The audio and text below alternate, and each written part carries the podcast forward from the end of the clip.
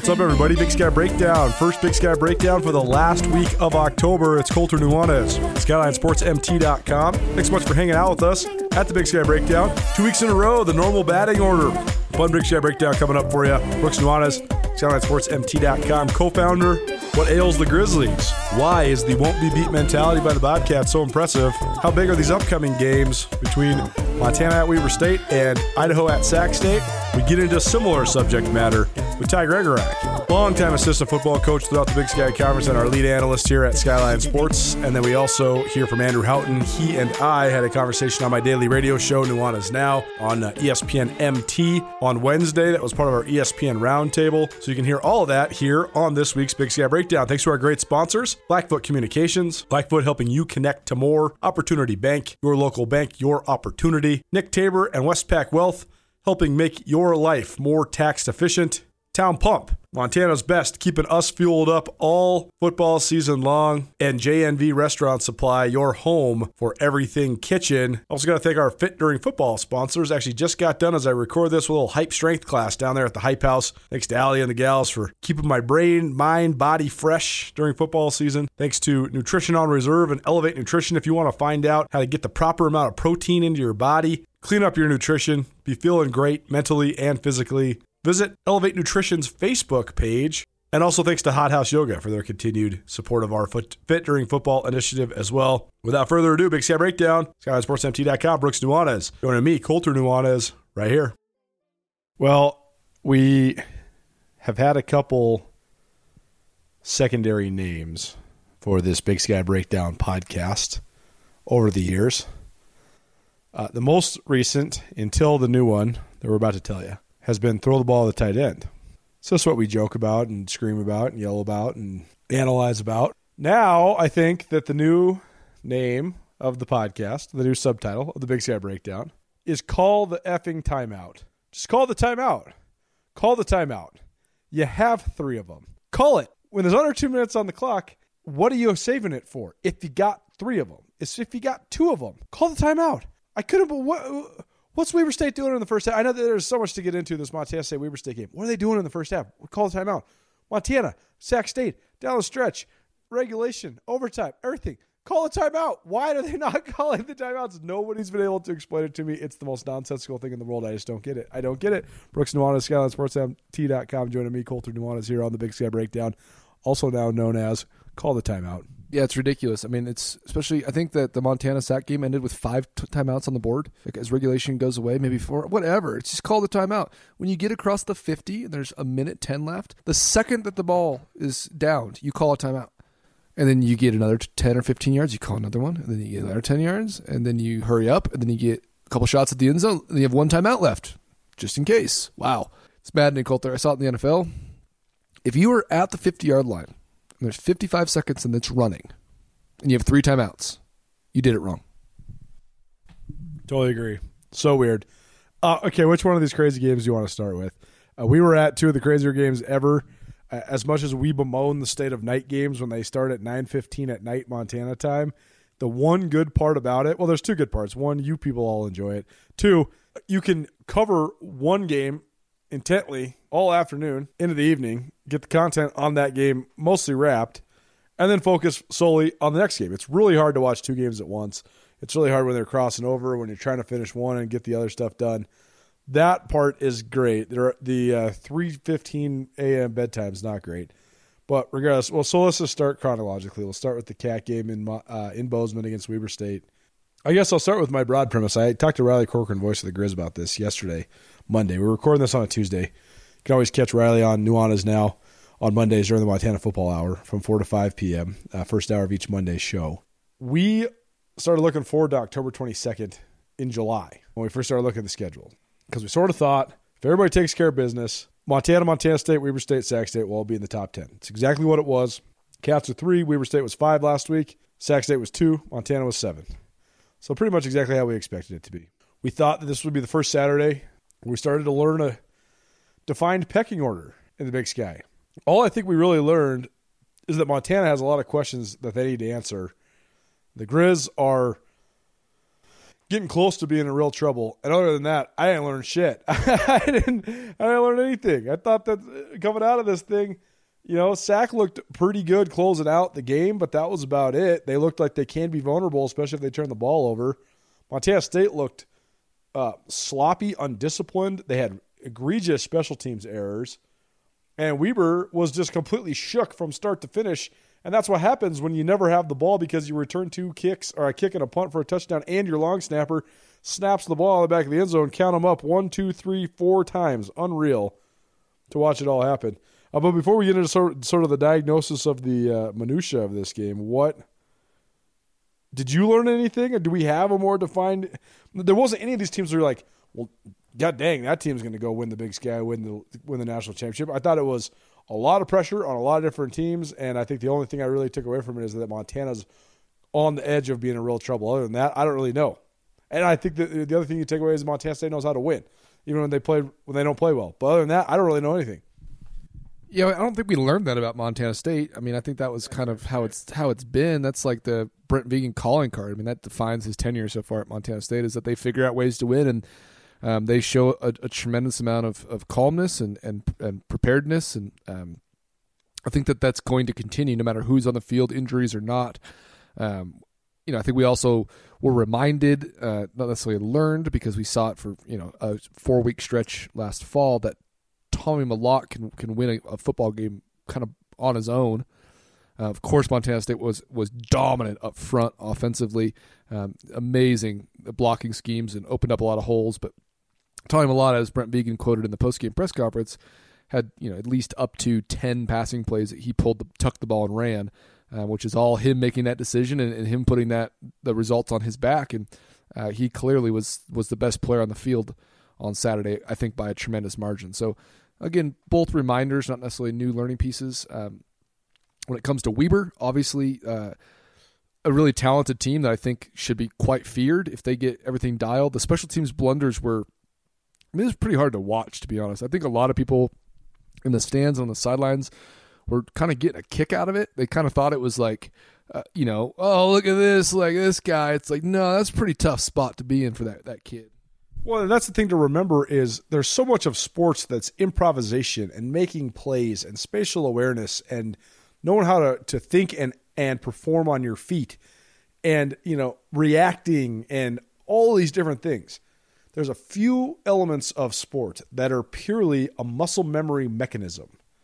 So then when someone can do it at a level high enough, like long snapping, that they earn a Division One scholarship just to do one thing, then when it breaks, then that means that that's a true breakdown in the person's mind. It's a true mental break that just happened. I was watching the kid on the sidelines. It was one of the hardest things I've ever had to watch in my entire career. The kid couldn't do it. He couldn't do it. I don't know if he'll ever be able to do it again.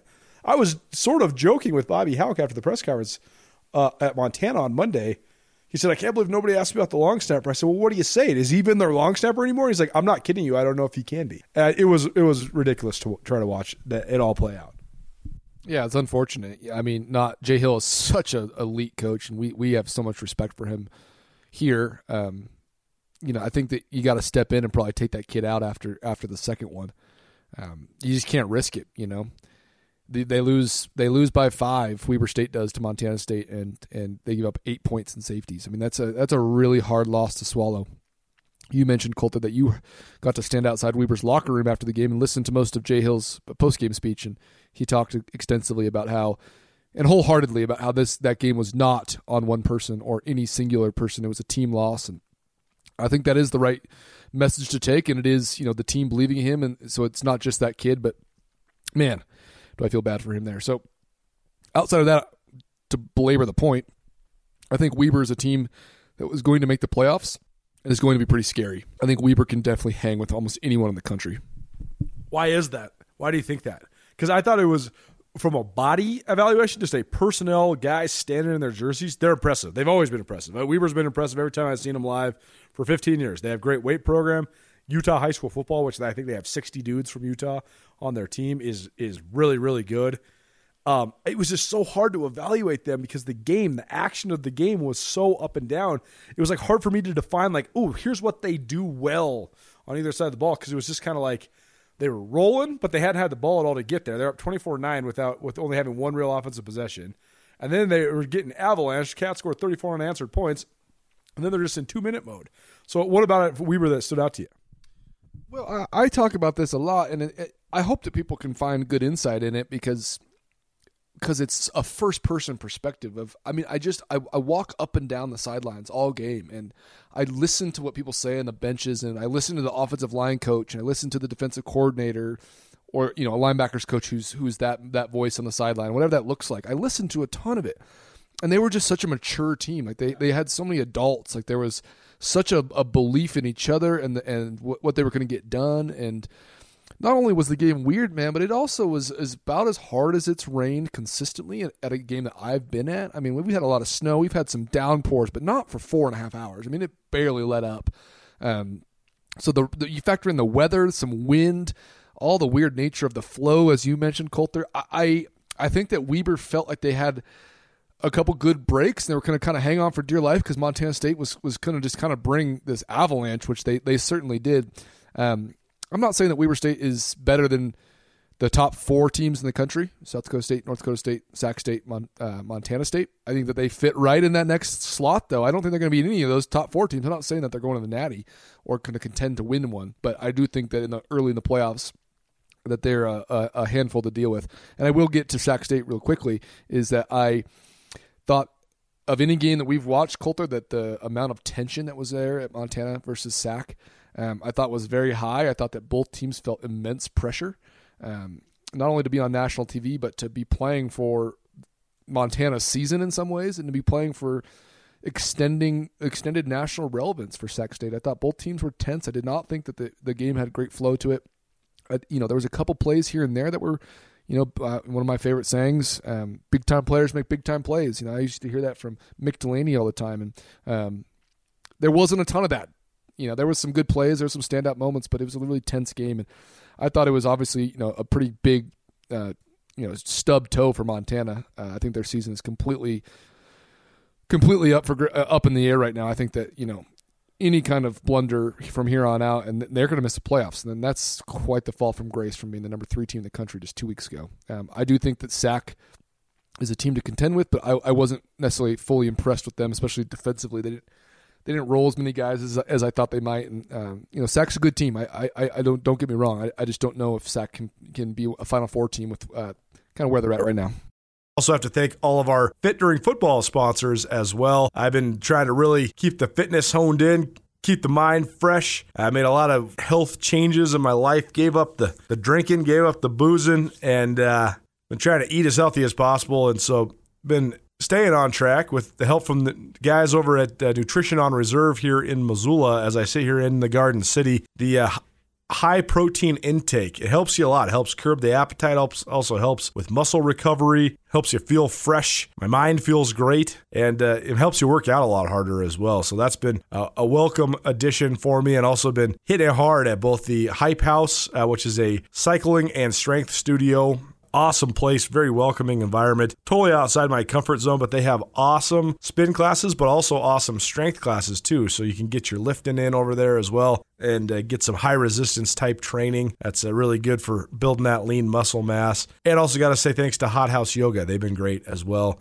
uh, helping me relax, wind down, you know. It, it but it does it kind of juices you up a little bit too, you know, because you, you get to sit there and be with your thoughts and stretch it out, and it's very challenging physically too. A lot of body weight strength being built as well. But you kind of just get to be, you just get to be, and you get to let let go of things and and really explore your own mind, and uh, it helps you return to center. And then if you're doing it early in the day or in the middle of the day, boom, you hit it and charge hard towards the rest of the day. So, yeah, thanks all those great sponsors for uh, helping me out. If you want to learn more, visit all their websites Nutrition on Reserve, Hype House, and the Hot House Yoga Studio. Check out all those fine sponsors if you're trying to get fit. I promise you, you won't regret the decision.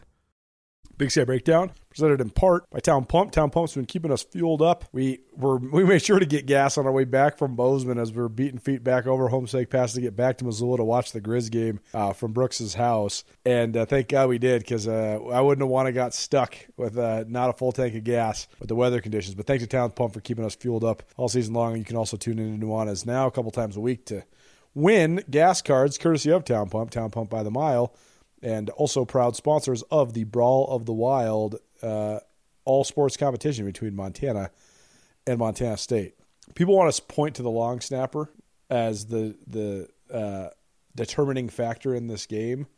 Uh, I thought it was a hell of a lot more than that, though, and I do think that what Ty Okada said in the post game about Montana State's attitude. He said there's a lot of teams out there that have a can't be beat attitude. We have a won't be beat attitude. It's not about being better than everybody. It's about being able to navigate the course of a game every week and at the very end figuring out a way to win. Montana State is seriously like 90 seconds away from being 3 and 2, just like the Grizz. But they're not. They're 5 and 0 because of the won't be beat attitude. I thought it was such a great way of, of summing it up. Can esoteric things like that last forever? I don't know. But the longer they last and the more you believe them, the longer they last. Yeah, the the Cat Weber game, I don't think it's going to be a game that we can really look back to and use it as a barometer exactly. for the rest of the season for either team. I thought at one point Montana had outgained Weber Montana State had outgained Weber by like 200 yards or something and I thought that Weber could have been up by 20. And I thought that Montana State could have won by 30 at the end of the game. I mean, I really think that so much could have happened in that game. Um, the fact that Weber was able to hang in there, even with the special teams blunders, I thought was pretty impressive. I mean, that could really sink a team. I mean, you could then start shanking punt kicks and, you know, putting kickoffs out of bounds and giving up a, a, a touchdown on the return, and none of that happened. I mean, when you relinquish the lead, when you're up 24 9, because of huge plays, and then you have snapopotamus happen four times in a row, and then you're you give up 34 unanswered, and now you're losing. To get yourself back in and have a two minute situation and have a chance to win it at the end of the game is so impressive. You have all the excuse in the world to just have a meltdown, and they didn't. They kept fighting. Yeah, so good on them. But I think that game's kind of out the window. So if we want to kind of pivot to, you know, something else as far as uh, where do these teams go from here? You know, what what does that look like? I think Montana State, obviously a, a welcomed bye week. Um, not every coach thinks that. You know, Bobby Hauck does not like the open date um, for whatever reason that may be. Um, teach their own. It's hard to say that you'd prefer not one when you've never, you've always had one. So it's hard. You know, that, that's always a dichotomy it's in itself. But I think Montana State enters a, a bye week um, in a pretty darn good position. You know, down the stretch, they're going to have games that they're going to be heavily favored in before Cat Grizz and Cat Grizz in Bozeman, depending on what happens to Montana this week at Weber. Uh, likely going to be a, a, slight favorite there, even if it's just the home field points. Um, so Montana State is really setting themselves up to, to, to get a buy um, in, in, the first week of the playoffs and, and, and really go from there. And, you know, with the experience they have from last year, a deep playoff run all the way to the national championship, I think that Montana State is probably feeling pretty darn good about themselves on this fine Tuesday. Um, got a bunch of guys that are probably hanging out at their houses and, and resting their legs and playing Call of Duty and probably a bunch of happy campers. Big Sky Breakdown presented in part by Blackfoot Communications. Appreciate Blackfoot for all the continued support of our – growing, burgeoning podcast network and for all their support of all of the things that we do uh, here at Skyline Sports. Also, be sure to subscribe to the Skyline Sports newsletter. Blackfoot Communications, the exclusive sponsor of the Skyline Sports newsletter, coming out a couple times a week straight into your inbox. That's all you got to do. You just got to give us your email, and boom, you get emails of all of our most recent content over the last couple weeks delivered uh, right to you. Brooks Nuanez joining us here on the Big Sky Breakdown. Um, let's talk about this Grizz game. First of all, you, you just said something that uh, if the Grizz don't get it back on track, they might miss the playoffs. I I think that the Grizz can get their asses kicked on Saturday against Weber State and still make the playoffs, and that might take a win in Bozeman to get there. Uh, if the Grizz are seven and four, let's say the Grizz lose to Weber State and Montana State, and but they beat Cal Poly and Eastern Washington, they're sitting there at seven and four. That's going to be a fascinating bubble team because they don't have any big wins in that scenario, they they will not have any big wins, any any wins over playoff teams, I should say. But they're Montana. The NCAA playoffs is revenue sharing. It's beneficial to everybody in the bracket if Montana's in there because they Grizzlies got to give you all their money. So it'll be interesting. It'll be interesting to see. But that scenario is a month away. Here we are now with this scenario right here. First of all, let's talk about the, the Sac State game. Everybody in Missoula wants to talk about the fourth and twenty six that was that was called inbounds by the officiating. But as I said on the radio yesterday, if a game comes down to a single play in the last four minutes, you already lost the game. That's a loser's mentality to think that one bad call got you. as we saw across the league on Saturday, and pretty much always. The officiating in this league sucks. It sucks. It's bad. They miss calls all over the place. I mean, I bet you we saw 25 missed calls in the Grizz Idaho game. Like it's just crazy how bad it is. But it's bad on both sides. It's not it's not biased. It's just bad, as I said last week. So uh, where are we at with the Grizz? I mean, there was multiple different factors that played into them coming up with an overtime loss. The primary ones people are talking about are Lucas Johnson getting knocked out of the game, special teams blunders, two block kicks, and an onside kick straight to the face that Sac State recovered, and a bad call on fourth down. Where are you? What were the things that made Montana lose for the second week in a row? Well, I mean, after, after Lucas Johnson went out, I mean, he had he started well. I mean, they looked like they were going to get some stuff rolling on offense, but man, the offense is just inept. I mean, it just we talked about how creative it, that it was early in the season, and and we can put out a bunch of excuses on who's at quarterback, what the running back rotation looks like, all this stuff. Philosophically, it's a really bad offense right now, and if you aren't really confident on special teams and defense, which they are in one and aren't on the other, I mean, you're going, you know, one for three in the units. You're not going to win a lot of games. Junior Bergen has seven catches the last three weeks. Yeah, I mean, he's one of the best. He's one of the best players in the country. I mean, that's probably like six more than Cole Grossman has um, on this version on this edition of Throw It to the Tight End. There's a, Xavier Harris, Junior Bergen, Aaron Fontes, Cole Grossman. Just off the top of my head, this is my math. Uh, just trying to memorize the stat sheet, but I believe had ten, maybe eleven total touches. Yeah, I mean, well, they didn't have more than like eleven total touches as a team. It was, it was, it was. Except for, except for they ran ninety six plays. Right, but like I'm talking about like quality, like real offense where the, the ball's rolling, right? Like things are moving, like a completion up to the line of scrimmage, to a new play call, to things moving, and they're just they just don't have it right now. And and I don't know how it's going to change. I mean, I I think that the more that they regress on offense, the more that they're going to tuck in, the more that they are going to try to protect the ball, the more that they're they're going to be less creative. That's not me reading the future. That's me knowing this coaching staff when stuff when when shit hits the fan, these guys are not airing it out. These guys are not saying we need to double down right now. That is the it's the exact opposite of that. And it has been and it will be. There is just there's just no chance that they're going to say we need to start getting uh, Aaron Fontes's jet sweep touches. We need to start getting Junior Bergen seven slot catches a week. I don't think it's going to happen. You saw I thought it was interesting that everyone and their mom mostly people who don't know a ton about the program or football, but are you know passionate fans, keep wondering why Marcus Knight isn't getting more touches. Why is Marcus Knight not the running back? In the biggest game of the year, they start Marcus Knight in an ineffective style. Um, I just don't think that that's the answer. So, where do the Grizz go from here? I, I think that you have to really start tighten, tighten it up on defense and special teams. I think you have to win games the way that they have traditionally in Bobby Hauck's second tenure, which is not on offense. And that's sort of what they tried to do on Saturday. I mean, I talk about the 95 plays. It's because they were trying to grind it out. I mean, their first drive, 15 play, 88 yard drive before Lucas Johnson got hurt. That was the game plan was to not let Sac State really get rolling.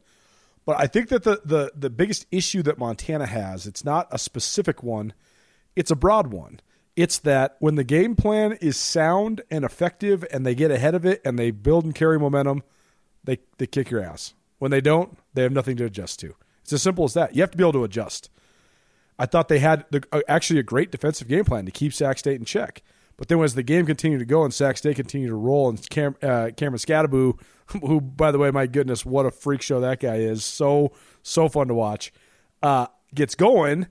Then all of a sudden you don't you don't have it at the end. And so I don't know. I guess we can, we can diagnose and talk till we're blue in the face of all the, the schematic things that ail Montana. But let's talk about moving forward. How essential is this game on Saturday? And what is your take on it, especially as the Grizz travel to Weber State? They'll find out tomorrow, Wednesday. You're probably listening to this on a Wednesday or a Thursday if Lucas Johnson can go or not. If Lucas Johnson can't go, where are we at? Because at this point, it's a fundamental error of the program to not have another competent quarterback, particularly because I was thinking about this the other day. Think over the last 10 years since you got done playing. The Grizz haven't had a quarterback that stayed healthy for the whole year for a single season. Not one. Jordan Johnson got hurt. Brady Gustafson got hurt. You know, on down the line. Dalton Sneed got hurt. Cam Humphrey got hurt. Now Lucas Johnson's hurt. Got to have a better backup in there. Where are we at, though, with this upcoming matchup against Weber, especially if Chris Brown has to be the guy under center? I don't even know. Play Daniel Britt. I mean, Chris Brown ain't the dude. That's for sure. I mean, I'm not speaking out of turn there. That's that's everyone. That's everyone's opinion. We all share it, and uh, you know, I root for the kid. I think he's a good story. I think that you know, if he d- ends up developing, I, I've just seen big strong arm, strong arm guys like him, Casey Bauman and, and Montana State comes to mind of, of recently. You know, guys that can chuck the shit out of it, but they just can't play the position all that at a very high level. So, what is what, what do we got going into this Weber game, Colter? I think it matters tremendously. You know why? Because Montana, I think the number one factor why they've won games the way they have this season and last season and even the season before and most of the time most of the wins, 100 plus wins under Bobby Hauck in his two tenures, are because they're tougher and people are intimidated by them. And if they go and, and lose to Weber, which please hear me, I think you can lose in multiple ways, and they're not all the same. But if they go and, and get beat handily by Weber, guess who's scared of Montana? Nobody. Guess who Montana's going to beat? The teams they should beat. That's it. I mean, if they cannot beat a team that they're that they, is a is a coin flip or that they're slightly favored against, even when they are acting tough, even when things are going their way, most of the time, the things at least that you can c- control, and they can't beat any of those teams. If they go and lose to Idaho, and they go and lose to, to Sac State, they go lose to Weber, and then they go, guess who won't be scared? Um, November twentieth, the Cats. I mean, that's. I get the playoff thing. I get why you put the Grizz in the playoffs uh, for the revenue sharing. I mean, I'm, i get that as much as anybody, and I think it probably would happen. What do you have as a program if you literally break it down to its absolute fundamentals and you have one identity and you cannot even fulfill that identity? I mean, at some point, you got to realize what you got and try to find a new identity. I mean, that's the most frustrating part. I think that's why people that that don't spend 60 hours a week thinking and analyzing this stuff like we do, but but really do really like Grizz football and it's a part of their lives. I think the thing that is eluding people is the why, because the Grizz do have great talent. I, I think that they still are very average on the offensive line, and I think until they get that fixed, they're going to be chasing what they th- say is their ultimate goal, which is a national championship. They're going to be chasing it forever until they get that. They they got to get better up front. Period. But I, I was joking about this on my show yesterday, my radio show. But with what they got, skill wise. I watched Kalispell Glacier, and this is so it's I'm not trying to be funny. I'm only giggling because it's just so obvious. Glacier this year, Grady Bennett, Coach Bennett, one of our favorite guys. He has five receivers that can play. He's got a quarterback that can sling it. They've had the power running backs for several years now. Jake Rendino is one of the most powerful guys in the double A scene in ten years. But he he's playing in the Navy now. And what is Glacier doing? They're running four wide, playing seven on seven, throwing the ball all over the place. They scored 84 last week. That's what the Grizzlies could do. They just if your identity that you, you've long had is eroding before your eyes, you got to figure out a way to fix it.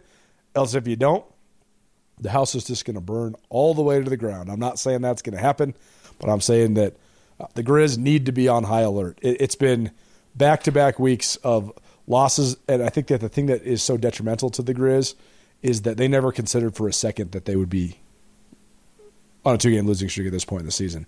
And so they don't have any they don't have any solutions to how to get this thing back on track. Their solution is that we got to go fight harder. And that's not a solution. Bobby Hauck says every week, coach, what do you see Weber State do on offense? Ah, the same thing that everyone else in the country does, except you guys. Right. You guys don't run any of that stuff. Like, what's your favorite backside post play action formation out of? They don't run it. You know how many freaking touchdowns I've seen Marc Mariani catch on a backside play action? Deep five, deep five step in the pocket of the running back. Cole Bergquist brings it back up. He rolls to his right, hits the hash mark, three step into the up into the, the false pocket, launch eponymous. 40 yards down the field, trailing quarterback, cornerback. His arms are flailing. Marc Mariani catches it like a T Rex, runs straight in the end zone. Touchdown. You know how many times I've seen this, Colter? Why don't we get back to this um, if you're Montana? So, the little things I always talk about there is one offensive formation that forces an, a check call on defense. Do you remember what it is, Colter? It's trips. If you come out in trips, every single defensive call, let's say you have 40 of them in your book. Every single call has a, a trips check because if they come out in trips, the way that football is played, you actually are now at a disadvantage on defense. You don't have enough guys to cover it. You have to check into if you get three verticals, you have to have three guys that can man up. That's a check. At seven yards, whichever receiver you're reading, the first, the second, the third, whichever one, if they all are vertical by seven yards, you have to convert into a man coverage. Or you can, you know, you can run some some zone if you're pressuring up front, which the Grizz like to do. Regardless, you have to start to force the defense's hand on showing them what the, they, you need to know what they're doing. You need to see what how they're going to play this. So all first half, their trips check is this. They might stress it. They might cloud cover it. They might just go into a quarters play where, again, you get verticals, you're in man. That might be the call. And at halftime, you look and you say, we ran trips seven times and they, they checked into this six times. So that's their check. So now we know when we go into trips, they're going to check into this. Let's do something to attack that. Grizz aren't doing any of that. None of it. They're not forcing anyone's hand. They think that they're going to be able to dictate on offense what they want to do. But rather, you need to start s- slow playing and figuring out how we can dissect a defense not based on us, but based on them. It's it's a it's a symbiotic relationship that w- the bird benefits more from the rhino, but the rhino still needs the bird. You have to figure out how to be one of them. And the one that is more important sometimes isn't the big motherfucker that is dictating everything in clear, plain sight. Sometimes it's the bird that picks off the fly. It's the most important piece of this entire system. Sometimes it can be a, a minuscule change. It can be such a small piece of it, and they don't want, they don't really seem to want to do that. The other thing that they've struggled with on offense, and I've mentioned this several times, is they have platoons of players, and it's almost like a schedule these three receivers play the first three series and like Aaron Fontes you know series four it's your turn. It's like why? Why do that? Play your best players. Mix them up every now and then. Like Aaron Fontes can play his z position with a different x than he usually plays with. It's okay. He's he'll be just fine. I, that it's the same with the linebackers on defense. Like for the first six games of the year Janacaro and Tyler Flink couldn't not play together. If one played, it's because the other one was in, because it's a new platoon. It's like, or you could just play Jana Janacaro all the time. And Tyler Flink, if he ends up playing with Michael Matthews, it'll be okay. Everything is fine. So I don't understand that concept of like these little platoons, these this little like predetermined position groupings. It's like just play the hot hand, play who's played well all we ever hear about is this guy had a great week in practice. Montana doesn't say this. Every other team does. And guess what? The guy who had a great week in practice gets to fricking play on Saturdays. It's maddening. I think the system is tried and true when it works, and I think that we're seeing all the flaws of it right before our eyes right now, as it hasn't at least these last two weeks for Montana. The Bobcats on a bye, the Grizz at Weber State We'll have full coverage of Saturday's game from Ogden. I'm making the trip down on Friday, so we'll have uh, full coverage for you down there from Ogden, Utah on uh, Friday uh, and Saturday. SkylineSportsMT.com. Thanks to all of our great sponsors, including Opportunity Bank, your local bank, your opportunity. Anything else, Brooks, before we let you go? I'm really interested to see um, if South Dakota State can, loses this year, which I'm not projecting that they will. I haven't looked at their schedule in detail. Last week they were you know 16 and a half point favorites against North Dakota. That line fell all the way down to eight. Still won that game.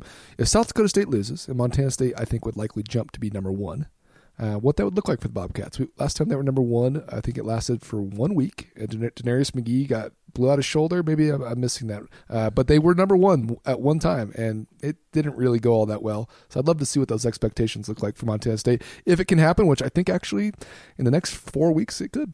Yeah, you get, you're Chris crossing up two tragic situations. Uh, the Cats reached number one in the country in 2011, and then the next week got promptly blown out by Dan Moore and Pete Nguyen and the Montana Grizzlies in Bozeman, 36 to 10, and that vaulted the Grizzlies into a playoff seed. Does this sound familiar? An undefeated Cat team getting blown out in Bozeman to let the uh, once struggling, then suddenly surging Grizz get a playoff seed.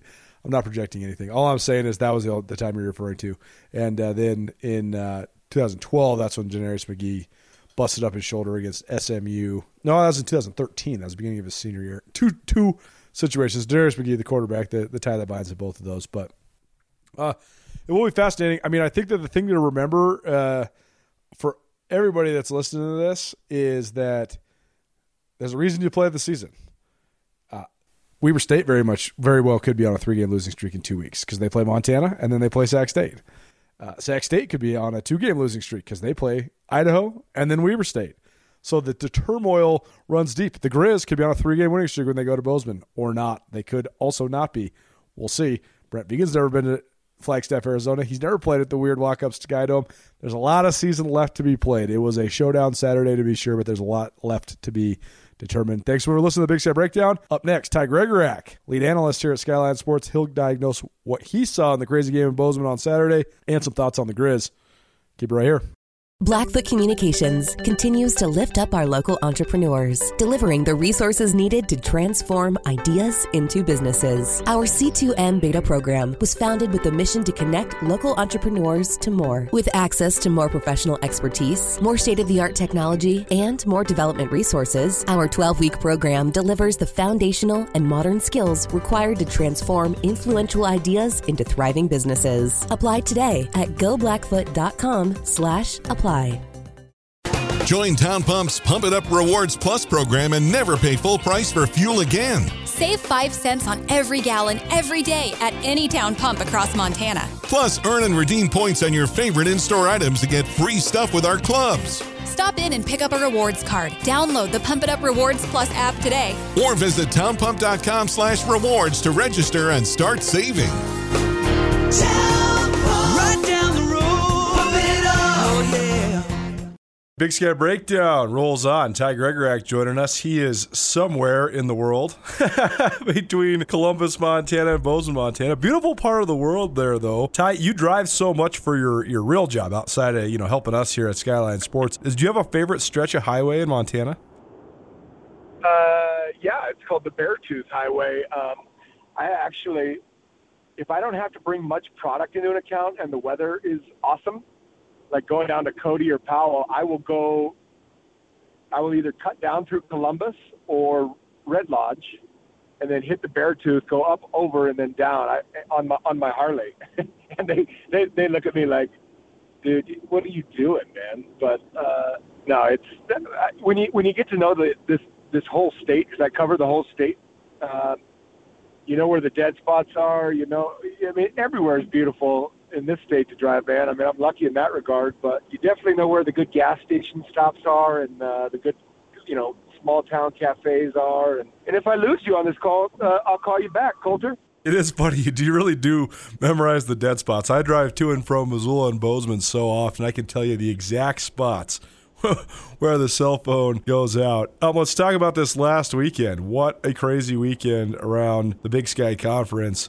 Uh, first, I didn't learn much out of Saturday's stuff except for that the Grizz are reeling. They need to really figure out a way to get this thing back on track before it sort of uh, craters upon them. We're going to get to that, sort of the pressure that comes with the Montana schools, both having success and lack thereof. But also, coming out of Montana State's game, I, I couldn't tell you actually, objectively, who's a better team because I thought both teams played uh, pretty poorly, pretty sloppy. But the Cats keep finding a way to win. And as Ty Okada, senior safety, said in the postgame press conference, he said, Hey, we got a won't be beat mentality. It's not a can't be beat, it's a won't be beat. And you can see it. I mean, they're 19 and 2 against the FCS now, 12 and 1 against Big Sky Conference opponents since Brent Vigen took over. So uh, you were in the booth on the uh, TV call. Uh, have you ever seen a game quite like Saturday in Bozeman?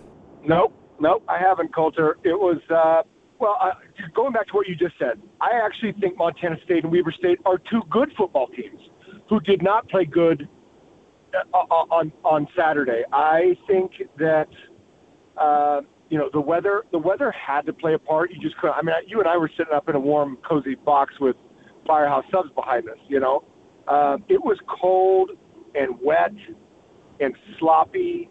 You know, and, and I said it on air. I mean, it's just it's just a wild turn of events. I mean, I, about halfway through the second quarter, you know, Montana State looked like they were dead to rights. I mean, they couldn't get anything going. I mean, it started with an interception, and then a huge kick return, a punt return, a block kick, a big play against on defense. You know, you're just sitting there going, this thing could be over. And, and I also said it at the end of at the end of the game. I said, you know, because Ben Ben Creighton asked me, you know, give give me your final thoughts, and I said, you got to give Brent Vigen you got to give him a lot of, of, of credit because of what he what we've witnessed in the last year now and a half plus. He took over a team that was loaded with talent, a team that was that was set to make a, a, a championship run of some kind. And all we've seen is his teams not flinch. I mean, they don't they don't really flinch. And, and Ty Okada's comment is, is so spot on in my mind because they just, you know, I know I know I know they got to me they got they got their butts kicked by a, a, a better team against North Dakota State. They had every opportunity in the world to beat Wyoming last year in his first game. They they got blown out by Oregon State, and then the Montana game. I mean, I, I just named his losses in, in his in his year and a half plus now as, as the head coach, and, and they got their butts beat in Missoula, no question, and they never did respond. They didn't come to, they didn't show up the way they needed to, and, and in my mind, didn't have the right mindset for the greatest rivalry in college football. But that being said, they, they did a lot of things, especially in, the, in that second half against against Eastern Washington, to lose the football game. But they didn't. They went on the road and won. They did a lot of things in this game last Saturday to lose the game, but they didn't. They they they, did enough at the end to win the game, and it's just to me, it's a credit to Brent Vigen and his staff. It really is amazing because when you look at the whole sample size, I think Montana State's played really well from start to finish of a game. I could only think of really like two times. Uh, that was against uh, Sam Houston State in the playoffs, and then against UC Davis this year. Yet again, 19 and two against FCS opponents, and so it really does seem like it's just it's a sense of belief. I mean, it's a sense of belief that they can get it done no matter which way they do, uh, which way they go about it. And I think so often in college football, I think there's I think there's too much detail, too much planning, and sometimes when the plan goes awry, you have no answers. I think that's one of the primary problems right now for the Grizzlies. I think when when their plan, their system doesn't work, they don't have anything else to do. The Cats, they can sort of just turn on to a billion different things. I mean, we were we were texting before the game, Ty, about how Weber State's secondary, certainly one of the best in the country, and I thought they were as advertised after watching them live, was going to give Tommy Mellott fits. And then when Sean Chambers was uh, scratched from the game, is like, oh man, well, Tommy's going to get trial by fire today. Well, not so much. He's Big Sky Conference Offensive Player of the Week. He did have the early pick, but he shook it off, and he ends up with over 400 yards of total offense and four touchdowns. So uh, they just they find ways all the way around. It's just it's so impressive to watch. They have so many different things they can sort of audible to if the initial plan doesn't work. I thought I thought uh, well, one, I, I was concerned. I mean, I, and I think I told you that I was genuinely concerned with this game in in losing Marcus Weir and Cole Sane Isaiah Ifanse, like they, they, they, Thomas, they legitimately have a half a dozen, seven, in theory, starters that are not playing football. And, uh, you know, against a uh, historically physical, uh, you know, well coached defense that will disguise coverage and, you know, want to just smack you in the mouth, I was concerned with MSU's offense. And I, I also said, hey, you've got one of the highest output offenses in the country right now against one of the best defenses. Something's got to give. And and sure, and I said it was it would be special teams, which it ended up playing a, a massive part, and then just the penalties. I mean, just for two for a top five matchup and two really disciplined, well coached teams that are that, that aren't highly penalized, there was a lot of sloppy play. And but I got I got to tell you too, I got to give a lot of credit to Tommy Mellott after that first interception, which was just a bad, it was either a a really really bad throw, or a really nice job by by uh, Weber State's defense just in disguising that coverage. And oh, by the way, Tommy Mellott might be one of the best tacklers on MSU. The way he went and just form tackled that kid after the play. Oh, we were joking uh, at the press box. I said if that guy played for Bobby Hauck, he'd be playing defense tomorrow. Bobby Garrett Graves, and Carson Ross had already had that habit to him. Make a good tackle on special teams. No more quarterback for you. Anyways, yeah, he was a great tackle. Well, no, but okay, but well, and that's why you saw him play special teams last year before he emerged as the dude at quarterback. He's a he's a football guy. Uh, but but man, uh, with on his legs and feet against a defense like that, and then and then what he could do in the passing game, I, I thought he absolutely deserved offensive player of the, of the week. That was a career esque type game for him. He, he was incredible, and and you know we say it every week because Sean Chambers really really brings a lot to the offense. And, and I think just with the, the the personality and the way the offense was built and what they can and want to do, you can't let Tommy run the ball that many times and take that many shots. But if you've got a guy like Sean that can take some of those shots on while being productive uh, with with both his legs and, and arm. It's a it's a win-win situation. I, I know the if you've got two quarterbacks, you don't have a quarterback.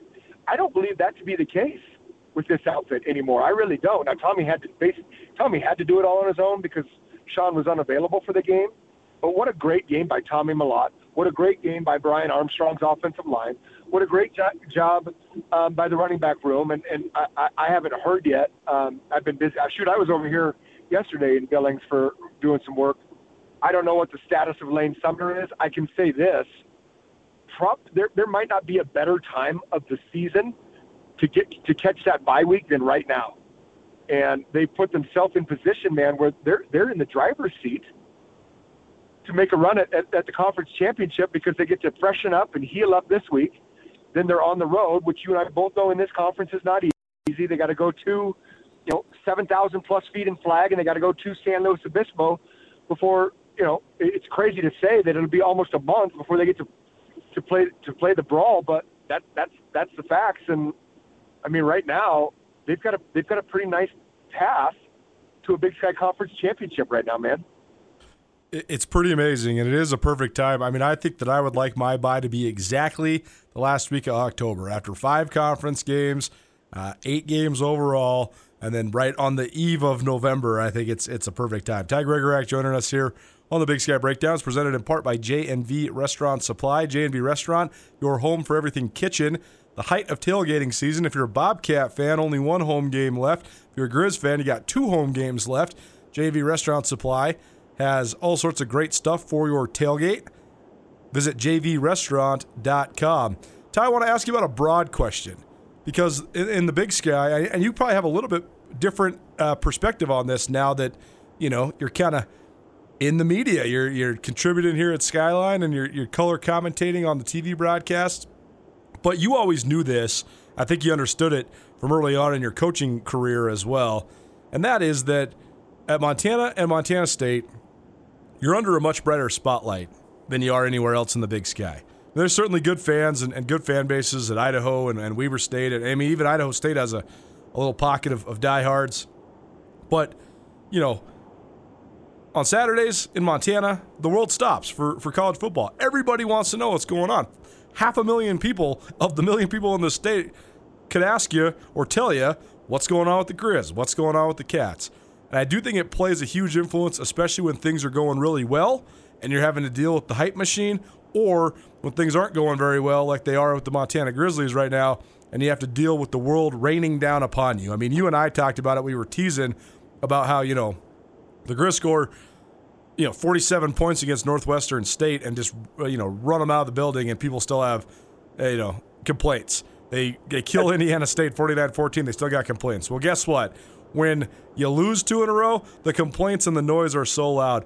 But when it comes to a coaching perspective, though, how do you manage and mitigate all that stuff? Because I think that's the key to the Grizz season moving forward here is not getting crushed by all the outside noise, trying to figure out what they do internally well and go do it again on the field. How, how do you mitigate just uh, the distractions? Well, you, you got to understand too. These guys, I mean, in Montana, you grow up wanting to be one or the other, you know, and, and, and every now and then we have a, a really, really good athlete from the state of Montana that gets to go play Group of Five or Power Five. But the, the best football players in the state of Montana are generally going to one or the other. The kids that are coming from out of state they want to go play in these environments because they're the best in, uh, uh on the West in, in, in this level of football. And so you, you got to understand that there's a reason why these fan bases are so good, and, and one one's getting 20ish a game, and one's getting 26 to 27 a game. That that pressure is going to be there. That, that's that's what you sign up for, and it, you know it, it, they're going to when, when when you're riding high, they're going to love you. When things aren't going well, they're going to let you know.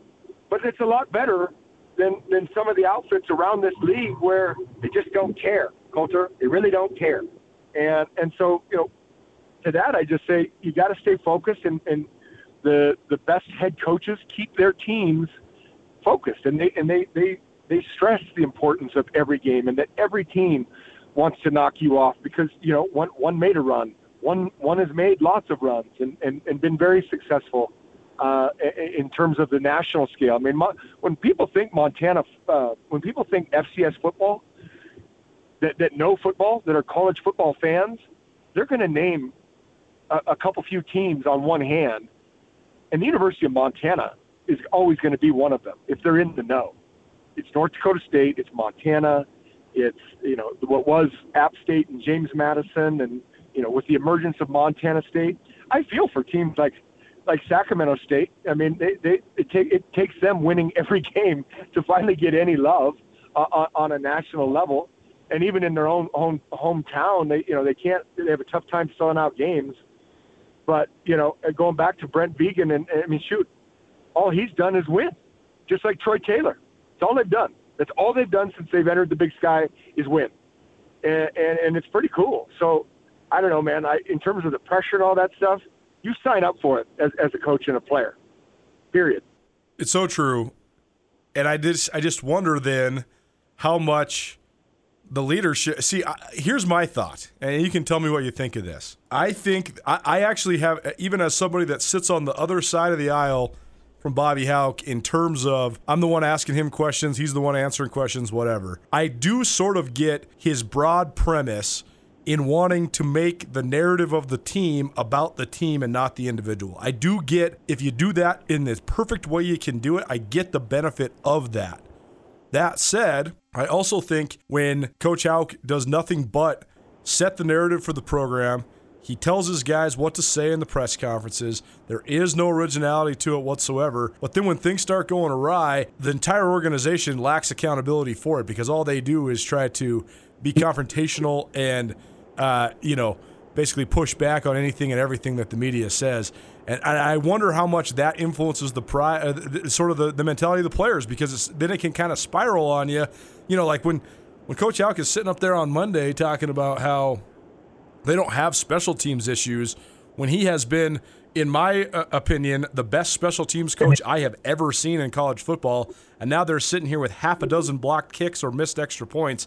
And they've gotten an onside kick attempted on them four weeks in a row and executed on them two weeks in a row. And he's saying they don't have problems on special teams. I just think that's not a good message to your team. And you wonder how much that influences their mentality going forward. I guess I'll say it like this and if you've been listening to the Big Sky Breakdown to this point, you heard Brooks Nuanez say it earlier. Montana, their style is based off of their identity, and their identity is as the baddest mofos on the block. Once that identity is a little bit off kilter, once people don't believe it anymore, once you can't intimidate people, then I wonder how much your sense of belief as the Grizzlies is impacted, and I wonder how much that has to do with your success going forward. So I just I wonder if Montana. They need to they need to somehow re-harness what they had, uh, what they've had when they're good for the duration of Coach Hauck's return. Because when they when they got it, they're great, and when they don't have it, I mean they're six and nine against ranked opponents over the last four years. That that's a stat that can't lie. So I just wonder where the Grizz are at mentally. You know, just going back to going back to the Montana State game, how shocking is it to see a Jay Hill coach team have so many special teams issues and blunders in one game. Unreal. And I, I know Co- Co- Coach, I mean Coach Hauck and Coach. I, I know uh, you and Riley were talking about it. They're probably the two best special teams guys in the league. I mean, they they value teams. That is going to be the mentality and the personality and the identity of of, of Weber State and Montana. Special teams and defense. And when yeah, when when those are failing you, I mean, you almost got to look in the mirror and say, okay, I mean, you got to almost get back to ground zero, special teams. And I, mean, I, I watched the game. I'll, I'll the game long day, and but but man, special teams are are rearing their ugly head in not one but two games in a row. That's something's up, you know. And and I kind of I, I I mean I I called out Montana State pretty good, you know. And I I said I wasn't trying to be necessarily critical. It's easy for, for us as fans and media folks to to to, to want to critique everything, but my God, you know, you give up back to back kick returns, you know, and you, and you see guys not getting off of tackles, and is there a hold or a block in the back here? Probably, buddy. There's penalties on almost every play in football, you know, but it's just when when, you, when you're starting to get into an identity crisis this late in the season, that's interesting. You know that that that's tough. So the the mentality. The, the, I, I actually think the mentality. They they did enough good things, Montana, to go down there. Again, I saw out of bounds. You know, the targeting, the you know, blah blah blah. I mean, I just named, you know, I just named a couple few plays, not an entire ball game. You know, they, they, they, they had a good plan. They just couldn't execute it at a high enough level to go on the road late at night and beat a good team. Well, Montana State, as we mentioned, are they're sitting pretty now with the five and zero record in Big Sky play. Two very winnable road games leading up to uh, the brawl with Montana, and uh, you know I think that probably barring a, a, a unforeseen disaster, Cats are probably going to be seven and zero going into Cat Grizz. On the Montana side, those are getting easier. They got to go on the road and play that Weber State team. But talk about two teams just so hungry and eager for a bounce back. So, what do you think of this matchup at Ogden on Saturday? I mean, Coach Hill was so upset after the game on Saturday in Bozeman. How could you not be? I mean, four long snaps out of the back of the end zone, two kick returns for touchdowns, and you don't win. You block a field goal. I mean, if you were to tell Coach Hill you're going to get an interception on the first series of the game that sets up a score, you're going to have two kick return, two uh, returns for touchdowns in the same quarter. You're going to block a field goal, and you're going to lose. I mean, I, he was beside himself, and I and I I understand why. But I got to listen to a little bit of his post game speech, and as he said, he said, "Guys, we're not going to talk about any of this game ever again." He said, "This is no one's fault." It's not the official's fault. It's not one individual's fault. We're still a great football team. We have everything out in front of us. We got to go get it. I think Montana, I think they, should take the same approach. So, what do you think of this game on, on Saturday in Ogden? Well, it's a it's a huge game, man, on, on so many levels, and uh, you know you're right. Um, you know, every I mean, buddy, I was just listening to Full Ride with Chris Childers and Rick Neuheisel, who's my my head coach from Colorado, and they they brought it up. They they, they on, on their get get yourself together segment, they brought up the Weber State four safeties. But you know what people aren't bringing up? is how many drop footballs Weber State's receivers had. I actually thought Barron played a pretty good game. His his dudes were dropping balls, and ultimately Ty McPherson, who's been one of the more consistent receivers sure. in the league, dropped a, a huge fourth and ten. And, and, and I actually would have loved to have seen more replays of it. It was kind of like, nope, incomplete. It's a drop, game over. You know, I, which at first look it did look like it hit the ground, but you know, uh, Weber State's offense couldn't really get into a groove till late in the second half. And when they did, they were they were grinding pretty good, and that's why I was surprised that Brent Vigen didn't take the points there with about I think they were about 11 up there, uh, you know, in the fourth quarter, and yeah. didn't take the points. They stop them on fourth, and I'm going, boy, okay, like again, easy from 200 yards away up in a press box to be critiquing a coach's call. And if they get it, everyone's like, "Oh, what an aggressive call! Great call, coach." You know, then they plug it in for hopefully seven, but they didn't. They stopped him, and sure enough, Weber's, you know, they had two fourth down conversions and almost a third on that last drive, which they probably should have gone for a few more fourth downs, or or at least gotten into what we used to call pearl jam, where the quarterback would just take a step back or two. Your your your normal center still shotgun snaps it, and he punts the ball away. Which you know, hindsight 2020, you're kind of shocked that they didn't do that. But it's a huge game. Montana is on the road again at a tough place to pay, tough place to play. Everybody talks about, you know, the the scenery and the the crowd and how cool of a place Montana, Montana State are. I think Ogden's what, an awesome place to go play with the mountains in the back, and they've put a lot of money in their facility. And I, I've always thought that was a real neat, neat place to play. So, massive game, massive implications down in Ogden, and then uh, it's Idaho Sac State, right? Idaho Sac State. Who would have thought? Two undefeated teams in the Big Sky. Great job by Idaho, man. They're they're with what they did in Missoula, which some could say maybe wasn't even as close as, as, as the score might have said. And then and then you know scrapping for a little bit there in that first half, and ultimately blowing out Portland State. Wow. I mean, so as big. I know you earmarked the 22nd and talked about it for half the year, but this one this one's every bit as important and every bit uh, uh, you know, with stuff with, with with things on the line in terms of not just the conference race but playoffs. Massive weekend here on Halloween weekend, man. No question. I mean, let's say Weber State loses to Montana, then they're on a two-game losing streak, and they got Sac. let's say Sac loses to Idaho, right. then they're going to be playing a Weber team that's either coming off a bounce back win over Montana or licking their wounds after two straight losses to the Montana schools. Or let's say Sac wins, then Idaho uh, has a big schedule coming up as well. So th- there's all sorts of round robins to be had. That's why I think last thing for you then Ty, I think it's all about the here and now for for everybody involved here, right? I mean, the Grizz for as as disappointing as the last two weeks have been, if they just went out, they're nine and two. That's about probably where you thought they were going to be. They would have wins over two top five teams going in the playoffs. They're going to be a playoff seed.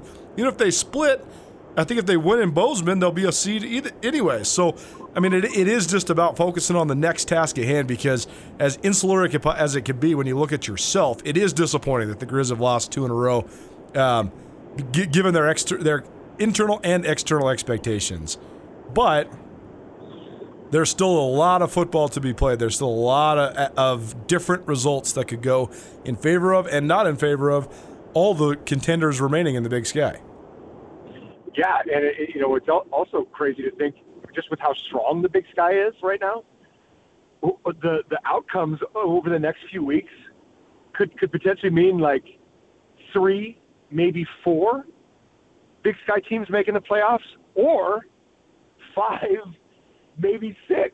That's what's insane, you know. I mean, and, and that those are all like legitimate possibilities.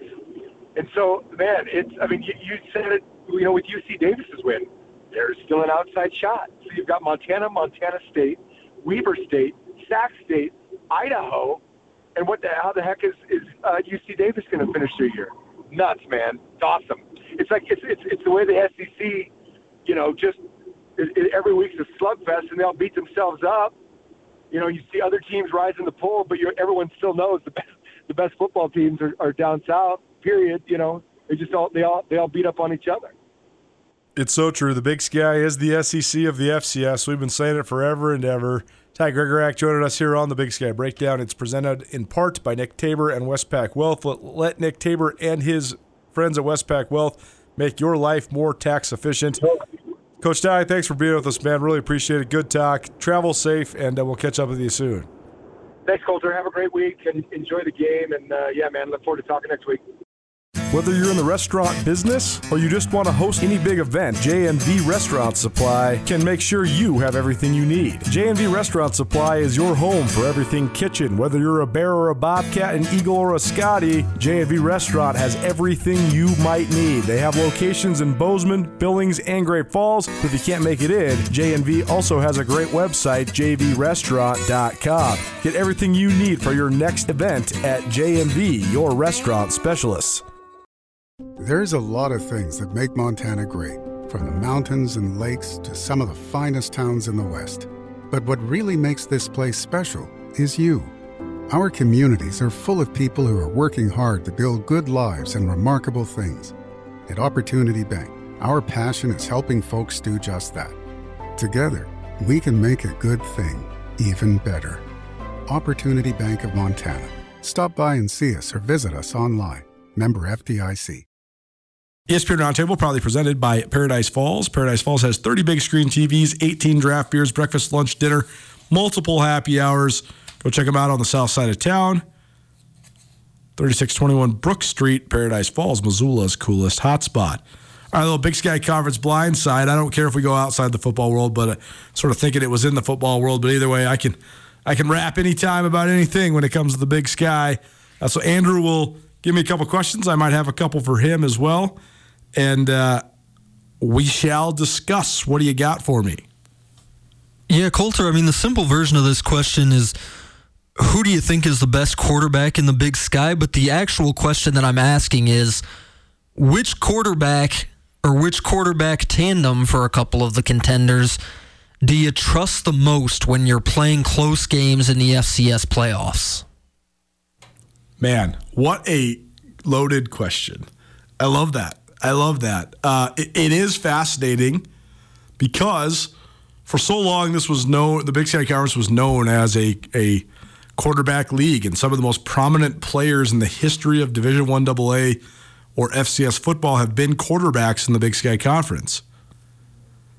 And then last year, there was like two guys from the old guard that were like high school recruits that got developed by their programs that were three, four, five year starters left. And that was Eric Barriere, who was the Offensive Player of the Year in the Big Sky, and the um, Walter Payton Award winner last year at Eastern Washington, and then Davis Alexander, who was a three year, uh, three and a half year starter at Portland State, a three time All League guy, really really good. And then the re- across the rest of the league, so many new faces, so many programs trying to go with transfers, but then that didn't work out. There was programs where they brought in a transfer and a freshman that they wanted to compete, like Northern Arizona with uh, Woodkey, the kid from Oklahoma State, and um, RJ Martinez, who went on to win um, Big Sky Conference Freshman of the Year last year. And Montana State did that exact same thing. They brought in a transfer in NC State quarterback Matt McKay and a freshman in Tommy Mellott. And it was McKay that led the Bobcats to nine wins, and then Mellott that led them to their run to the FCS championship game. And we also see this dual quarterback system at Sacramento State as well, and both those guys are transfers too. Jake Dunaway, a junior college guy, uh, Asher O'Hara, a guy who came from a group of five school. So it's almost as if two of the primary candidates for best quarterback in the Big Sky is actually best quarterback room because it's sort of hard to pick against who's ever playing quarterback at Montana State. They've had a variety of them the last couple years, and they've done nothing but win against FCS teams, 19 and 2 against FCS competition the last two seasons since Brent Vigen took over. And with Sac State, same deal. I mean, they had Kevin Thompson in 2019, that first year they won the Big Sky title, but with this two quarterback system for Sac State, they're undefeated. I mean, they have they have not lost a Big Sky Conference game since rolling with Jake Dunaway and Asher O'Hara at this two quarterback system. Bobby Hauck mentioned before the Sac State game that it's almost like a version of the triple option out of the spread. They have similar splits and similar rules, but then the, the triple option isn't a a dive quarterback pitch. It's more of a dive, rollout, throw, run pitch thing. it's it's interesting to see how they operate, but I think that um, it's undeniable in the wins and the losses.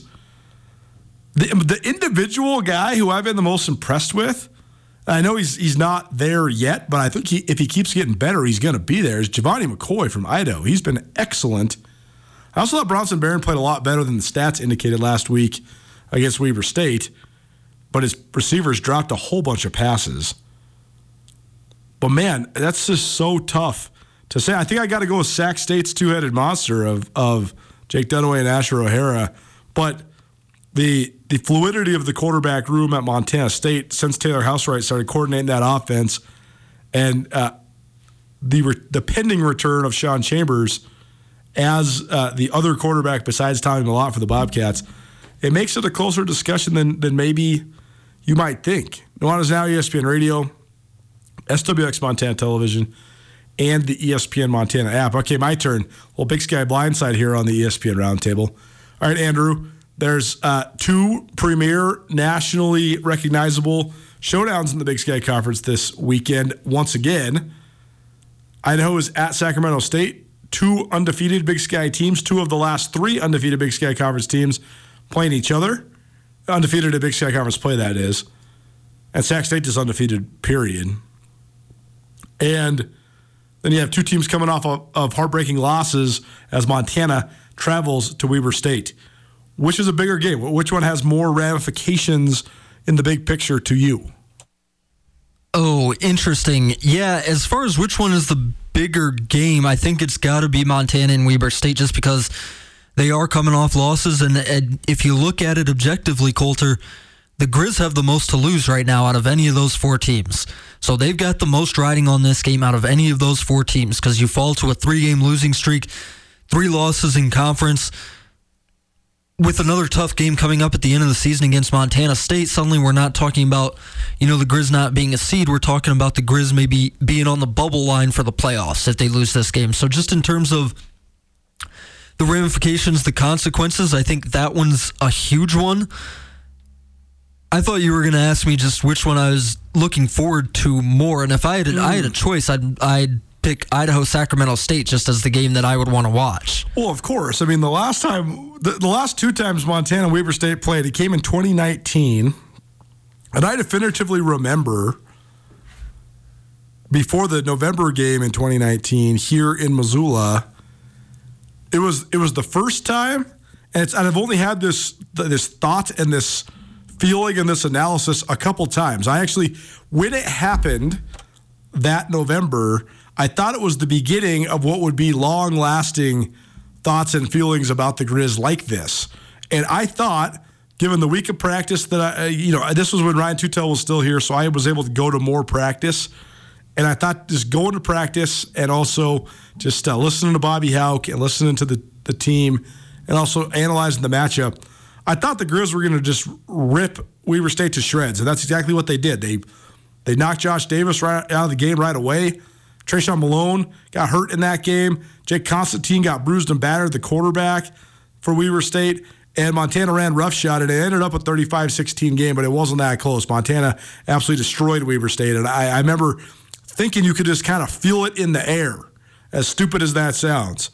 Well, that feeling, I thought that that sort of essence of the Griz intimidation style, I thought that that was going to be omnipresent but it's been so up and down. They've claimed it and, and found it at certain times this year, uh, even even down the stretch in that year, and last year a little bit too. But it has not been as consistent as I thought it would be, or as they have wanted.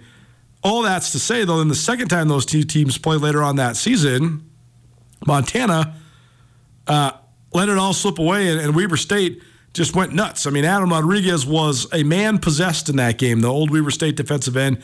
He, he had four, I think, four and a half sacks and uh, was in the backfield just relentlessly, constantly, all the time. And Dalton Sneed threw five picks, and Weber State won 17 to 10, and that helped punch the first ticket to the Final Four of the FCS playoffs for Weber State in their school's history. And the two teams haven't played since then. And so I think that both teams coming off a loss, I think there'll be an element of desperation in terms of how they play, but I also think they're two teams that like to stand square in the middle of the ring and swing it out and fight it out. That's going to bring make for a physical football game, which I love. But you're right, just in terms of sort of offensive um, matchups and contrasting styles between Sac State and Idaho. I think it's going to be fascinating to, to watch. I definitely think that is a more aesthetically appealing game, but I think that the Griz Weber State game is is much bigger of a game because no matter what happens, the loser of that game is reeling, and if it's Montana, they're really reeling. Well, and I think the other thing with that Idaho Sac State game, Colter, is I just want to see the Vandals do it again. And they don't need to prove anything. I mean, they came into Missoula and beat Montana, and I don't care what you think about Montana having a bad game in that game, the Griz beating themselves. That was an incredibly impressive win. But as far as Idaho goes, I think they're a top 10 team now. If they could do it against Sacramento State, it would just sort of be the other side of the coin, right? Because they For come sure. in and beat the Griz, and the Griz are a team that's built on on defense, and and sort of Idaho outgrinded them in that game. If they can beat Sacramento State and slow down Sacramento State's offense, that for me vaults Idaho up into the real top tier of contenders for sure this year. Just being able to beat both of those teams with such different styles. I mean, I think people are underrating them in the polls still obviously. They are. I think idaho is a top 10 team clearly. And if they beat the number two team in the country they're gonna they're absolutely gonna be a top five team. Well i would think so but i think the polls have been a week or two behind them all I year. so. but it's just the, the way of doing it and beating those two different teams would make would really vault them in my estimation. The Vandals, then, if they were to win at Sac State, then they would end up the season with uh, Eastern Washington coming to the Kibbie Dome,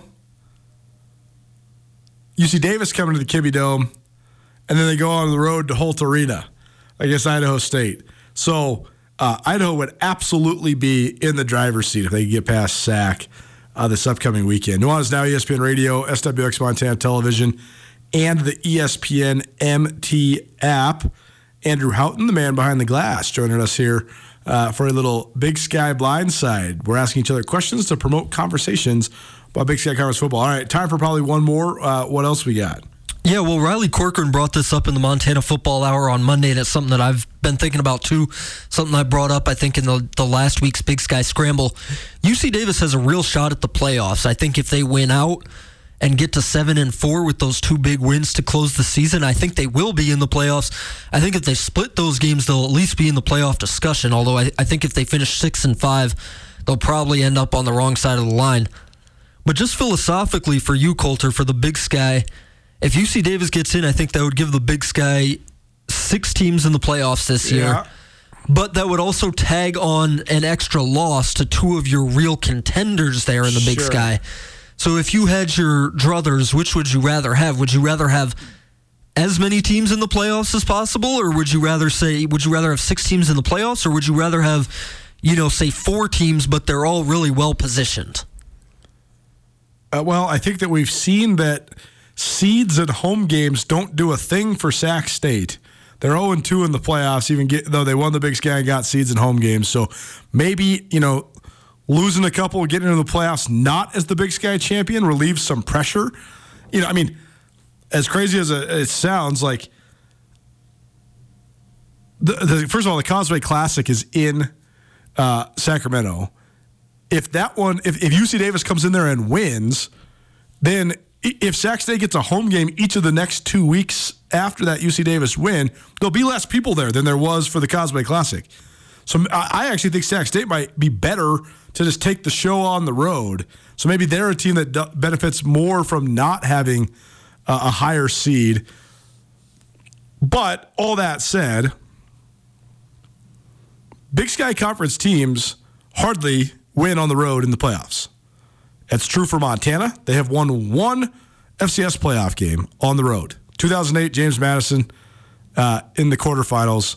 Maybe it was the semifinals. It was in the 2008 playoffs, though. They went to James Madison and won.